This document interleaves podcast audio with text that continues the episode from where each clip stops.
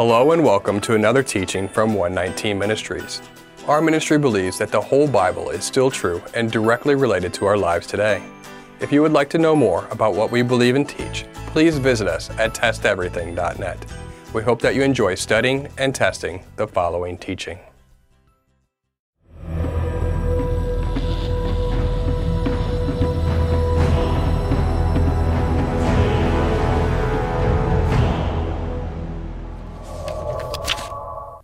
In the beginning, we are told that mankind was made in the image of God. Genesis chapter 1, verses 26 through 27. Then Elohim said, Let us make man in our image, after our likeness. So Elohim created man in his own image. In the image of Elohim, he created him. Male and female, he created them. Is all mankind still in the image of God? What is the image of God?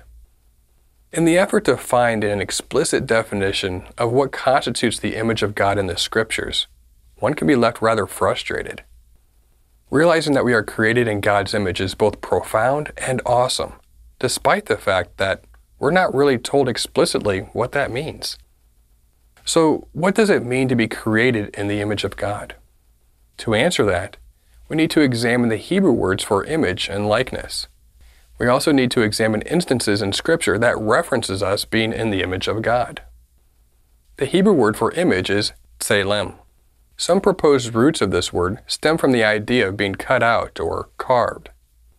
This understanding makes sense as the word is also used in Scripture for images as carved idols. Another likely connection is to become black or dark, like a shadow. This root also makes sense in the idea that an image is an approximation of an original. It is a likeness. This of course leads us to our next Hebrew word used in Genesis 1:26 in the creation of man. The Hebrew word for likeness is demuth, and it is used rather consistently in scripture in this way. It means that something resembles an original. Genesis 1:26 offers us the first usage of both of these words, image and likeness relating the creation of man back to our Creator. Just before this verse, we see the creation of animals, which are not mentioned having been created in the image of God. So, in that way, we already begin to see how man is distinguished from the rest of creation, including animals, because mankind was created in the image of God. There is one massive difference between animals and mankind, and that difference is rooted in our created purpose that created purpose is rooted in what it means to be the image of God. The proper Hebrew understanding of the word image is critical to arriving to a sound definition of the image of God. The word tselem, translated as image, is literally a shadow, which is the outline or representation of the original. The image of God is not about appearance, but function. The remainder of this teaching will focus on this we see the creation of mankind account mentioned again in Genesis chapter 5. This is the book of the generations of Adam. When God created man, he made him in the likeness of God. Male and female, he created them, and he blessed them and named them man when they were created. After we are reminded how we were created in God's image, we are then told that those who came after Adam, starting with Seth, are created in Adam's image. In a certain way, we departed from our original creation of being in the image of God, and then became the image of Adam. Genesis chapter 5 verse 3. When Adam had lived 130 years, he fathered a son in his own likeness, after his image, and named him Seth. But Adam was created in the image of God, right? Yes. So why does Yahweh seem to denote Adam having been created in God's image but then subsequent generations are referred to being created in the image of Adam. It is as though there is now a difference between the image of God and the image following Adam. Remember, in Hebrew thought, image is more about function, not appearance. Mankind began to function differently at some point with Adam. How so? Simply put, Adam sinned. Does God sin? No. There is no sin in the true image of God. There is no sin in the function of God. there is no sin in the character of God. Likewise, there was no sin in Adam and Eve when they were created in God's image. So at one time, mankind was without sin, being in the perfect image of God. Adam was created perfect in goal, purpose, and function. Genesis chapter 1. And God saw everything that he had made, and behold, it was very good. But something happened with Adam following the problematic event of sin. In sin, mankind as an image of God was corrupted. Things went from very good to very bad. In the context of describing the reality and importance of the future resurrection, Paul begins to distinguish how we became, like Seth, in the image of Adam, which leads to death. 1 Corinthians chapter 15, verse 22. For as in Adam all die, so also in Christ shall all be made alive. God also does not die. There is no death in the image of God. God is eternal life. At one time, we had eternal life through the tree of life, but following sin, we now die and return to dust. Paul contrasts the image of Adam, which he calls the image of the man of dust, against the image of Messiah Yeshua. Paul elaborates further in just a few verses. 1 Corinthians 15 47 through 49. The first man was from the earth, a man of dust. The second man is from heaven. As was the man of dust, so also are those who are of the dust. And as is the man of heaven, so also are those who are of heaven.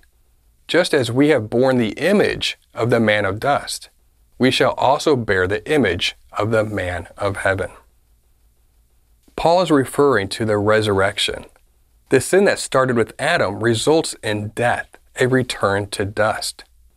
At the resurrection, we will be restored back to the image of God, just as Yeshua is in the image of God. 2 Corinthians chapter 4. In their case, the God of this world has blinded the minds of the unbelievers to keep them from seeing the light of the gospel of the glory of Christ, who is the image of God. Hebrews chapter 1. He, Yeshua, is the radiance of the glory of God and the exact imprint of his nature. And he upholds the universe by the word of his power. After making purifications for sins, he sat down at the right hand of the majesty on high. At the resurrection, we will no longer be corrupted. We will be restored to how Adam was created in the image of God. The only difference is that we will not have the capacity to sin in our resurrected bodies. Romans chapter 8. For those whom he foreknew, he also predestined to be conformed to the image of his Son in order that he might be the firstborn among many brothers. Prior to the resurrection, when we enter into the faith, we begin the process of conforming back to the image of God.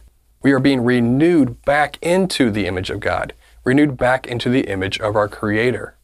Colossians chapter 3. And have put on the new self, which is being renewed in knowledge after the image of its Creator we become a new creation that we might become the righteousness of God. 2 Corinthians 5. For our sake he made him to be sin who knew no sin, so that in him we might become the righteousness of God. Remember how we defined the Hebrew word for image? The word tselem, translated as image, is literally a shadow, which is the outline or representation of the original.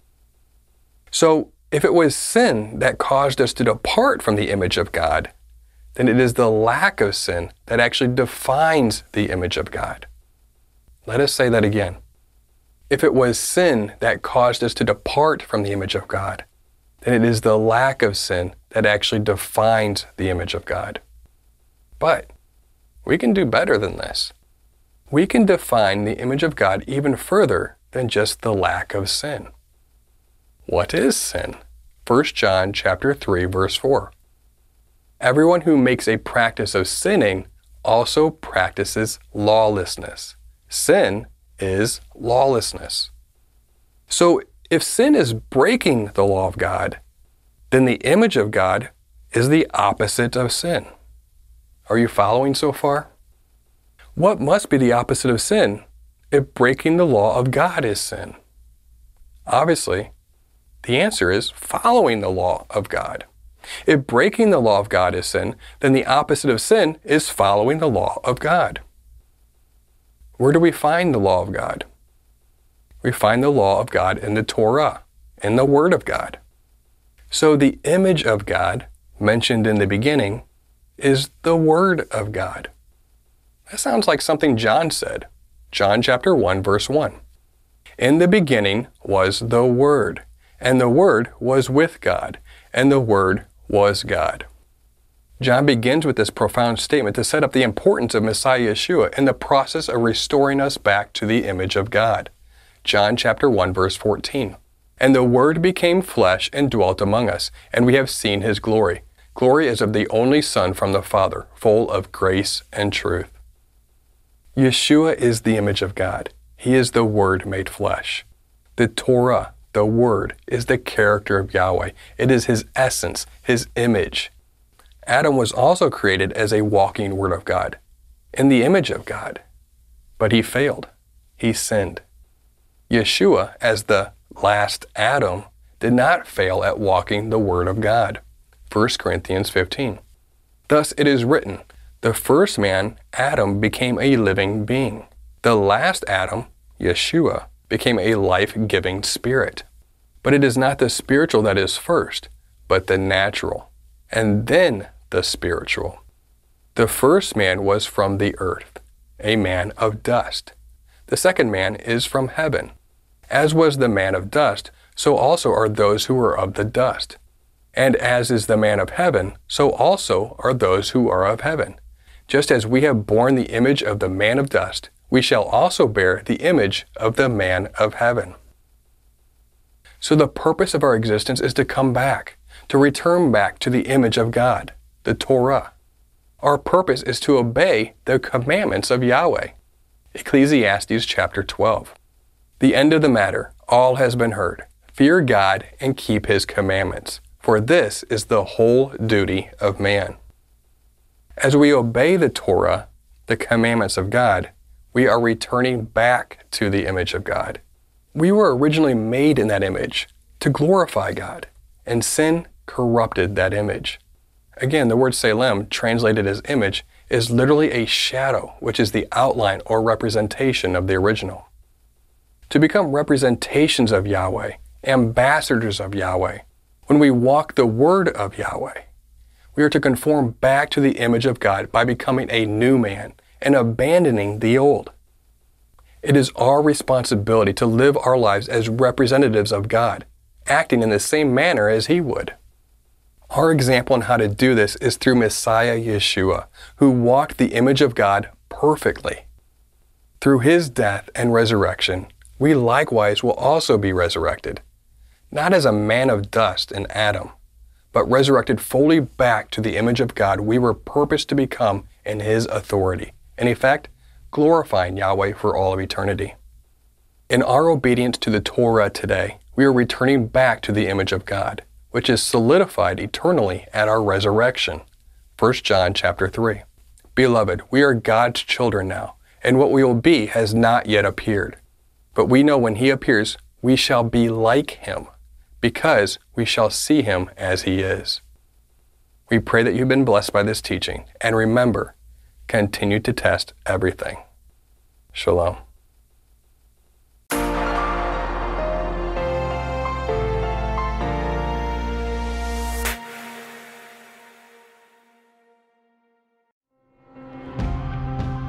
It is because of you, our generous supporters, who make it possible to offer these high quality teachings completely free of charge. If you feel led to support 119 Ministries so that we can continue this effort, please visit testeverything.net and click on the Support 119 tab. Learn how you can partner with us to take the whole Word of God to the nations.